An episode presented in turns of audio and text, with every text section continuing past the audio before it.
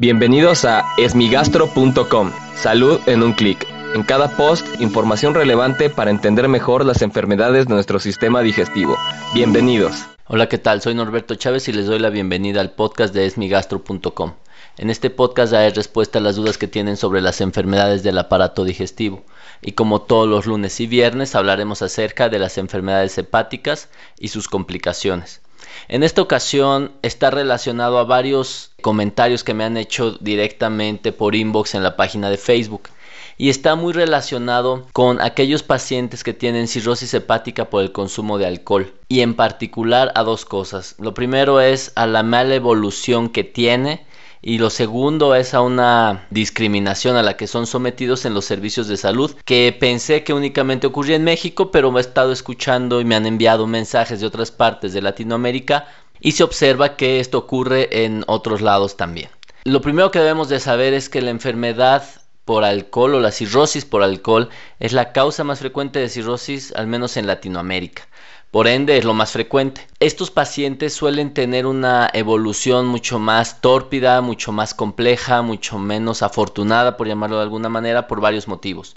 Uno de ellos es que la enfermedad que lo condiciona es una adicción. Por ende, depende completamente del paciente si sigue consumiendo alcohol o si lo evita. Esto es muy importante porque el alcohol tiene efectos muy graves a nivel hepático en personas que ya tienen cirrosis hepática. Muchas veces el paciente que ya desarrolló cirrosis por alcohol no le ve la importancia o el valor que tiene a dejar de beber. Algo que se sabe que ocurre francamente es que cada vez que se consume alcohol se incrementa la presión dentro del hígado y por ende se incrementa el riesgo de que sangren las varices en el esófago, cada vez que se bebe se incrementa el riesgo de desarrollar asitis o de desarrollar encefalopatía. Por lo tanto, por sí mismo, este único factor, es decir, el continuar bebiendo alcohol, aunque sean mínimas cantidades, sigue siendo un factor de muy mal pronóstico y por ende a los pacientes con cirrosis por alcohol tienen una peor evolución. La segunda situación seguramente está debida a un estigma social que existe en Latinoamérica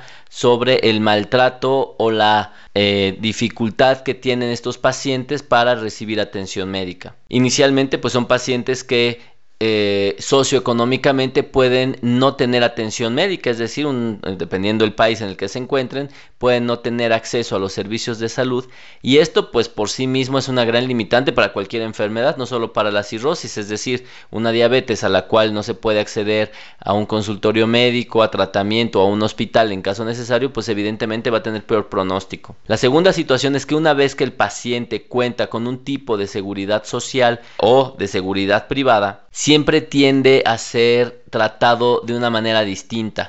Probablemente porque sigue siendo un paciente que continúa con adicción, que sigue eh, continuando con el consumo de alcohol y esto ocasiona para el grupo médico grandes frustraciones porque obviamente todo el trabajo que se realiza para compensar a un paciente se viene abajo cuando nuevamente comienza a beber. Sin embargo, esto no es una justificación ni para negar la atención ni para hacer todo lo necesario para que el paciente se encuentre bien atendido. Es decir, nuestra obligación desde el punto de vista médico es tratar a todos los pacientes de acuerdo a los recursos con los que contamos. Y probablemente aquí todavía viene otra parte que explica por qué a los pacientes que tienen cirrosis por alcohol tienen una peor evolución. Y es que para poder realizar un trasplante, es decir, cambiar su hígado y, por ende curar la enfermedad, lo que se debe de hacer es tener al menos seis meses de abstinencia, ya que los pacientes que tienen cirrosis por alcohol, si no cumplen este criterio, hasta el 30 al 50% pueden volver a beber en un año. Por lo tanto, es otorgarles un hígado un órgano muy valioso a una persona que puede volverlo a dañar potencialmente. Entonces, como vemos, desde el punto de vista de la adicción, desde el punto de vista social y desde el punto de vista del tratamiento, es decir, del trasplante, el paciente con cirrosis por alcohol va a tener un peor pronóstico. Por lo tanto, más que ignorar a estos pacientes, tenemos que incrementar el cuidado e incrementar todas las medidas necesarias para evitar que se descompense siendo la más importante evitar completamente el consumo de alcohol.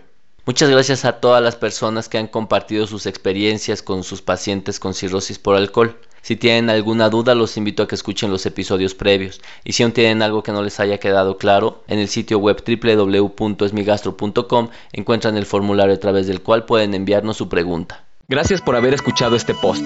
Si la información les fue útil, compártanla. Hagamos que más gente esté informada. Los esperamos en el próximo podcast.